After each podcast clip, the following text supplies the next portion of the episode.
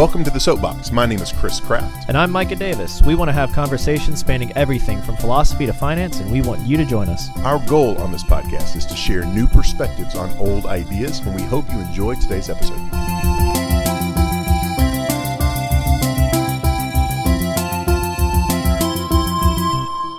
Hey, everybody, welcome to another episode of the Soapbox. Super excited to have you on tonight. And Mike and I are I, I, always say we're really excited to talk about something, but I'm going to give a little backstory real quick before we get started. Because we, we, just to let you know how we do these, we don't do any kind of planning. There's there's yeah, no, no, script. there's no uh, there's no there's pretty much a hey Michael, what do you want to talk about, and then we hit record, right? Yeah. so that's why it's conversation style. It's what we wanted to do. We, we didn't want something highly scripted. We wanted something entertaining that you could tie into. So I, I kind of want to start with the story. About eight years ago, uh, my dad passed away at 55 years old very suddenly, didn't expect it. And my wife and I were his youth pastors, were my parents' youth pastors. Uh, they were pastors, we were their youth pastors for about five years. And so then after he passed away, we moved to the city we're at now here in Alabaster, and we, we really didn't want to go back into ministry. And uh, it, it was it was hard enough with my dad passing away, but then with him being a pastor, I, I, I, don't know. It's hard to describe. I mean, after you're your dad's youth pastor for a while, as you are now, yeah, you, you don't, um, you don't. Nobody else lines up, right? Yeah. So we took about a year off, and then out of the blue, this random guy from my past contacts me, and his name was Mark Davis. And we're not going to go into too many specifics, but this happens to be relevant to what we're talking about today, and what we'll talk about in the future. Many exactly. Yeah, I was going to say Mark, Mark is, his name will come up. Mark is Micah's dad, so there's certain there's certain people we can't get away from calling names. So Mark uh, contacts me over Facebook, says, "Hey, basically, hey Chris, I've been watching you for the last year. I'm impressed with how you've handled your dad's death on social media and just kind of the person you're becoming. I'd like to talk to you about becoming our youth pastor." And I told my wife, and this is some full disclosure on the podcast here, but I told my wife, I said, there's only three people that I could see going back into ministry with, and Mark Davis is on that list. He's always been a role model of mine, always been one of those guys I've respected from afar. So here's where we're going with this today. I came to visit our church, Christian Life Fellowship, in, in, in the city of Calera, a small little church, on January 1st, 2012.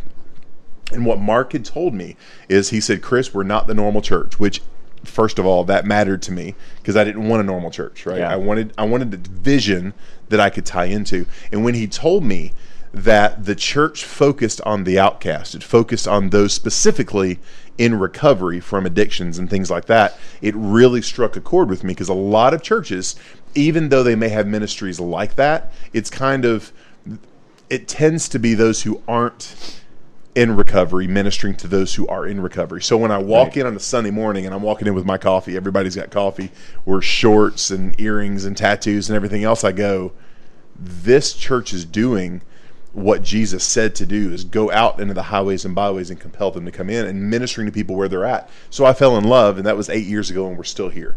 All right, Mike is now the youth pastor at the church. My wife and I, Laura, we still minister at the church, but we specifically wanted to do a podcast today talking about the idea of addiction and recovery. Right. And, and so, Micah, you've had a you've had a front row seat to this, right? So yeah. I don't necessarily just want to go into the whole experience of CLF because I do want to dive into some of the heart issues and brain issues that we can have with some of this. Mm-hmm. But would you share some of your experience with what did you see early days and what have you seen over the years when it comes to addiction and recovery and what people walk through um, kind of coming in to the church like this? Well, addiction, I think, is dangerous for a lot of different reasons, but especially from a spiritual heart issue.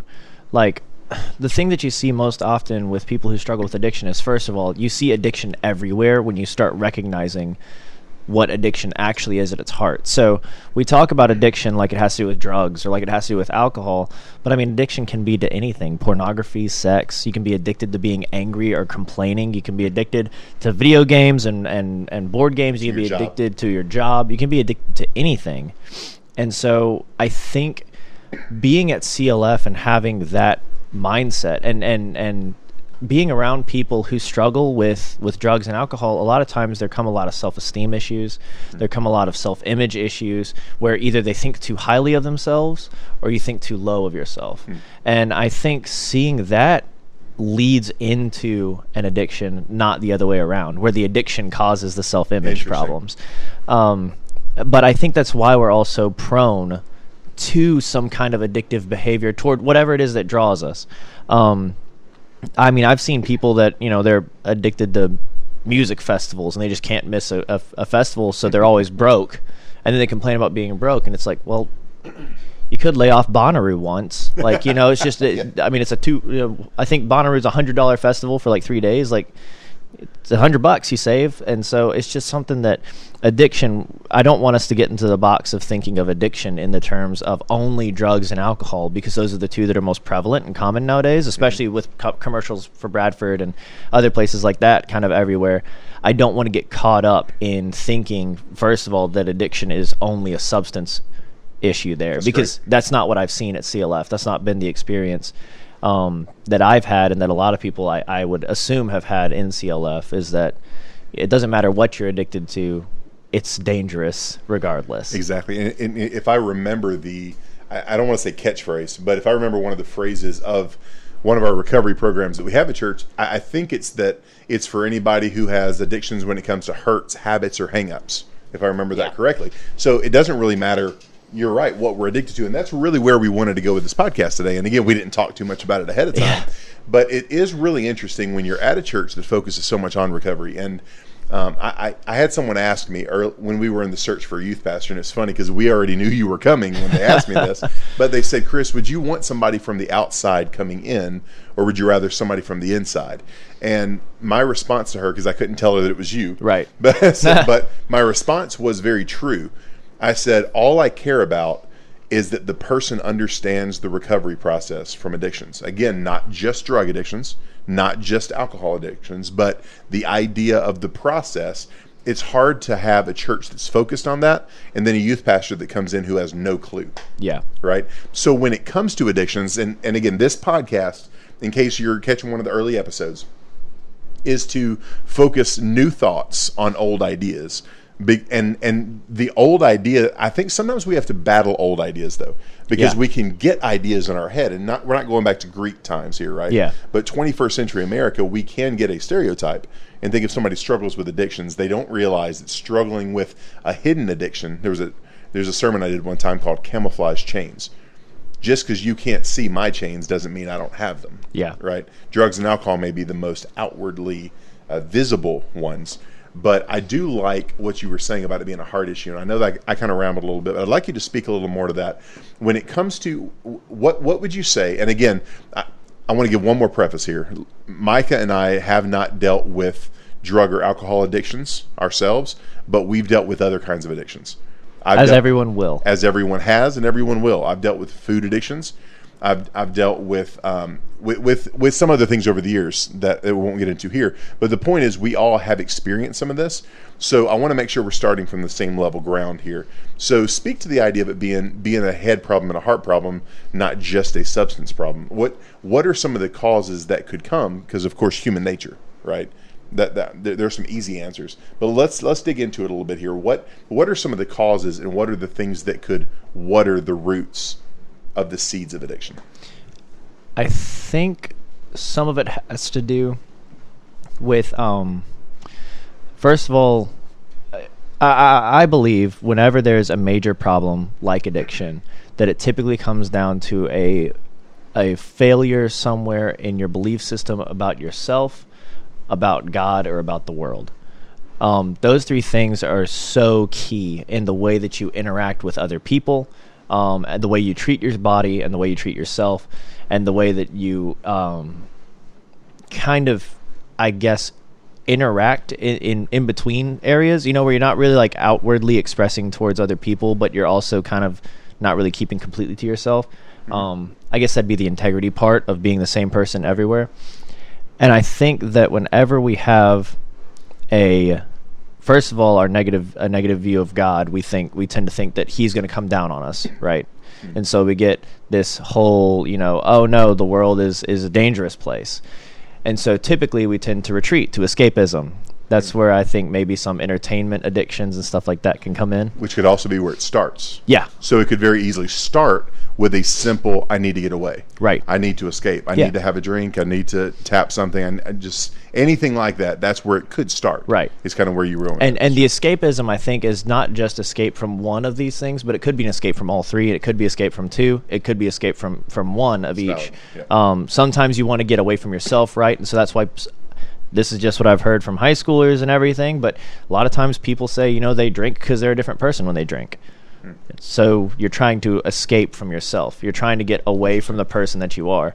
Um, some people say, you know, they play video games just to blow off some steam. It's like, well, you're trying to escape reality then because you're not dealing with your emotions or your issues. You're Right. just playing League and taking it out on people online that you'll never see. Which we've both seen that over the years, both of us being gamers. I've done it. So I mean, I yeah, I- like you said, uh, both of us have struggled with our own problems, and um, you know, I'm not going to claim that my addictions have ever had the same stranglehold on me because we know that drugs and alcohol can be like a chemically addictive substance, whereas video games aren't necessarily chemically addictive, even though they release those chemicals in your brain. They don't have that same that- pull. Um, but it, it's an addiction nonetheless, and, and it's unhealthy nonetheless. So, um, yeah, I think whenever those three things are either in conflict with each other or out of balance, your, yourself, the world, and God. Some people, for instance, think that the world is out to get them. So what do they do? They drink to get the anxiety to go down, or they they. I've I've had you know friends and people who just say, "Oh, I'm just gonna smoke a little pot to try to, you know, get over my anxiety." And it's like, but what happens when you come down? Right. You know? And, and i think that's the scary part about addictions for all addictions is that you know yeah it feels good to play rocket league in the moment but what happens when you have to go face real life again? Mm-hmm. You know? What happens when you're when you're having to face life again after you've binge watched the entire the entire series of stranger things? Like mm-hmm. you have to come back to reality and quote unquote come down off the high eventually. And that's when your issues just start to show again. It's so true. And and I was thinking about this a minute ago because so often people want to blame the thing or they want to get rid of the emotion. But w- when you were talking about escapism, I, I had two or three thoughts that, that have left me now. But let, let's talk real quick about the emotion because many, many times what it ends up being is I, I love the idea of it being escapism, but we're usually trying to numb something, Right. right? Or we're trying to fill a void somewhere. So I would say most likely, and again, those, those who are in recovery that, that are in the process, li- even listening to this, please join the conversation and let us know. and shoot us an email your yeah, experience Please shoot us an email at soapboxesmedia at gmail.com. Uh, please join the conversation in comments. You can leave a comment through Anchor, through the through the company that we're with. So please join the conversation because we'd love to hear it from your side. We're just we're again providing in a perspective here, but here here's the perspective that I want to challenge a little bit is because we tend to think that addictions fix something yeah right? That that's how we begin. We begin to think that a thing, a a, a emotion, whether it be sex, whether it be, it could even be reading uh, romantic novels. There's some women and girls that can get attached to reading romantic novels, and it becomes such an addiction it affects their marriage. Yeah. right. Um, that there was a time where there was a time where binge watching wasn't a thing yeah. And now it's literally become a clinical term that, that and same thing with video games. People have now clinically said you can be addicted to video games and it can be a clinical disease. I'm like we're trying to name something that is simply and i say simply very loosely Right. but it's simply a lack of discipline and self-control at its heart. At the heart of the issue is I don't want to either put in the effort or I don't know how to Yeah. fix something in my life, whether it be a lack of self esteem, whether it be a relationship problem. So that turns us to an escape.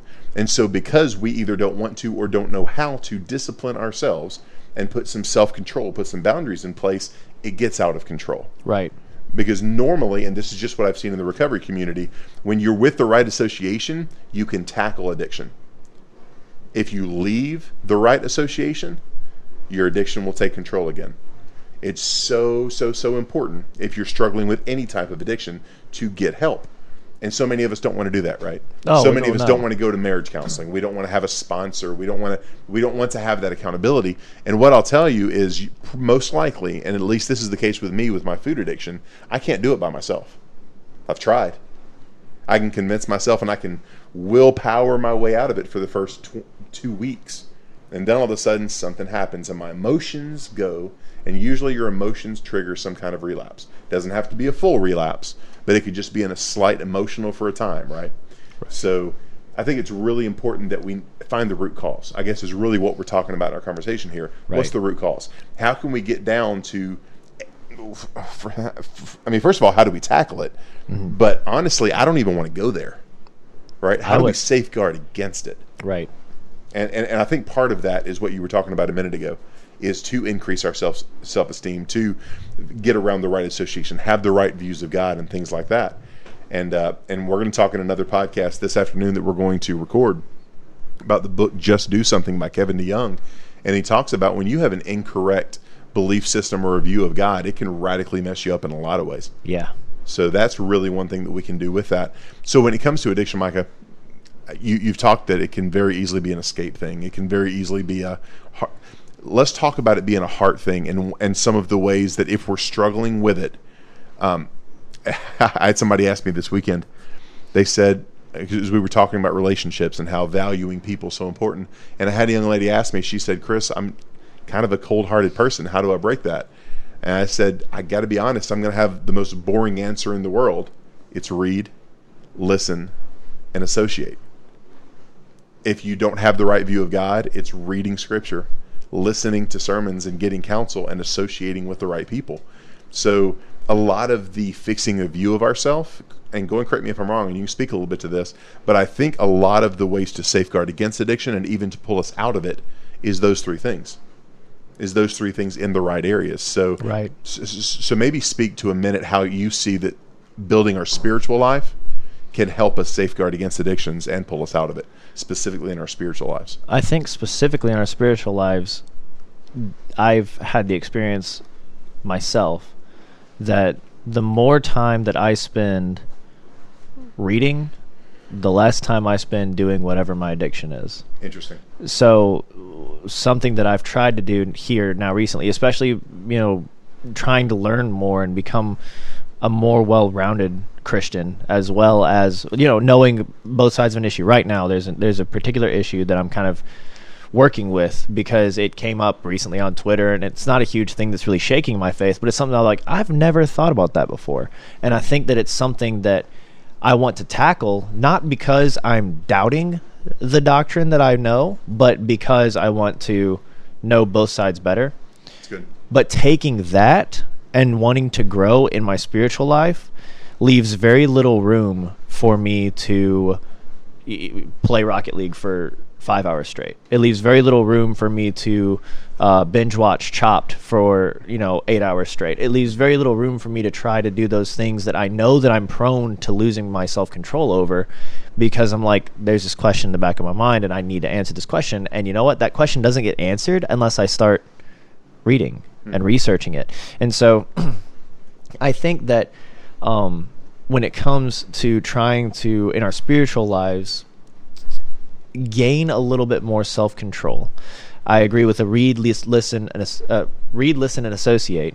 I agree with those things very wholeheartedly. You know, you, if you if you're around people who won't let you near a drink, you're not going to drink. if you're reading a lot, you're not going to be looking at much porn. If you're uh, listening to a bunch of audios, you're not going to be listening to that music that takes you back to your hippie days. Yeah. I mean, you know, like I know there's a lot of times where I start hearing old songs and it's like, boy, it's triggering those old feelings, mm-hmm. and it's like, mm, it's dragging me down back down to that place that I don't need to go. And but I can't hear those old songs if I'm listening to podcasts. Right. You know, and so I'm kind of almost um, filling that space with something that's more important, that's greater, and that doesn't leave much room for the addiction to crawl in. And then the other thing that I would add to read, listen, and associate is practice. Hmm. And I'm not talking about if you're an alcoholic, go to a bar and see how practice long you can perfect, hold out. yeah. That's not what I'm talking about. Please don't do that, okay? I don't know how many times I have to say for you not to do that, but I don't want you to do that. what I'm talking about with practice is practice the things you're replacing the addiction with. Mm. So if I'm reading my Bible, and I am in Ephesians, Ephesians chapter 4, and Ephesians chapter 4:32, be kind and compassionate to one another, forgiving each other just as in Christ God forgave you. What do I need to practice? not looking at porn or being kind and compassionate. Uh, so you're talking about changing your focus from the problems you have Yes. into what you're reading, As- practicing that stuff. as much as you can. That's awesome. because I know, I, believe me, guys, I I know what it's like to have something that gnaws at the back of your head, and you're just wanting to, you know, give in to that temptation of whatever addiction it is you deal with. But if you will try, and I'm not, I'm I'm still not perfect at this, but if we will try all together to make the community okay, you know, let's not talk about you know how hard it was not to smoke this week let's talk about the things that we implemented from our scripture reading from the books that we're reading from you know how much guitar did i practice this week? How much time did i spend you know preparing for worship on sunday? I'm thinking about the positive things that are going into my life right now and the things that are keeping that that aren't for keeping me away from my addiction but help in that sense and That's are for my higher purpose what Tommy Newberry in the 4-8 principle would call that is the law of replacement. Yeah. Right. You've had this, and now all of a sudden we're going to replace that with something that is good, pleasing, and perfect. As Romans 12:2 talks about, Philippians 4:8. We use a lot of biblical principles in this. One last thing I want to put in, then we need to start kind of tying this episode up. Is in Kevin DeYoung's book, Just Do Something. He says made the statement that's really good. He says we were not created to be bored and dissatisfied. And personally, I see a lot of addictions begin because people are bored yes or they're dissatisfied. I honestly believe that the reason that a lot of addictions begin and even continue is because there's no purpose or vision in, in an individual's life. If they had a deep enough vision, something that drove them, uh, if they had a hobby like playing guitar or something that really it was a passion, it was that drove them, they wouldn't have to go find something to do. It's not in the Bible necessarily, right? But it's just a statement: "An idle hands, idle hands are the devil's workshop." So we weren't created to be bored. We were created for a purpose. But in our culture today, it's almost become it's become retro to have a vision. yeah It's become normal to just be bored and passionless. right And unfortunately, a lot of our vi- a lot of our addictions can rob that vision from us, whether it be family, whether it be a charity that you want to give to. You need to find something that fires you up. Passion, I've heard it described by John Maxwell and Stephen Covey, is something you love and something you hate. Mm. So something you love, you absolutely love. Like for me, I love education. Mm-hmm. I love learning and I love teaching. That's something that I adore. I hate marriages breaking up. Yeah. I hate friendships being misinterpreted. I hate bad and poor communication. So things like that, that's the passions I have. Therefore, like you said, let's replace some of the damaging things with some of those things and practice them. I love that idea. So so go and give me a couple more thoughts and we'll we'll tie this episode up. Uh, well, I really only have one last thing to say, and that's that empty space gets filled somehow. That's awesome. Um, and if you have a lot of empty time on your hands, chances are it's not going to go to good stuff if you're not intentional about it. That's very true. That's very true. And the last thing I'm going to put in is make sure that you associate with the right group of people. That I, you- Yes. I can't ever, I can never remember a case of a girl in our transitional home for women that relapsed, who stayed around the association and refused and made a commitment to stay, and didn't associate with the other people. Those girls don't leave. And that takes so much courage because you know how tough it is to let go of your pride and go ahead and no, I'm going to tough this out. I know I messed up and I'm going to push through. That takes a lot of That's work. right. I'm gonna give one quick testimony of a, of a young lady who left. She she had a bad case. I'm not gonna say she relapsed, but she left her transitional home for women. About a certain amount of time, several months later, she came back, and I told her. And now she's been here six months. She's doing better than ever. And I told her, I said, "Here's the deal. Are you aware that you cut your journey sh- like you?" you cut two years out of your journey. And she asked me how that was. I said, because if you wouldn't have come back here, you could have gone to another rehab, but you, you wouldn't have come back here because of pride. And it would have probably taken you two years to get over that pride, but you just cut all that out. So that's the be- I love that you said that. It takes courage, but we know you can do it. We see people escape addiction every day. We see them in recovery. Is it going to be easy? No. But one of the things I'm telling a lot of the girls right now is stop telling me that hard equals impossible Yeah. hard doesn't equal impossible. It just takes courage and it takes action. Right. So we do thank you for listening to today's podcast. Uh, remember, the world does not need another artificial copy. The world needs an original you. Go stand on your soapboxes and change the world. We'll see you next time.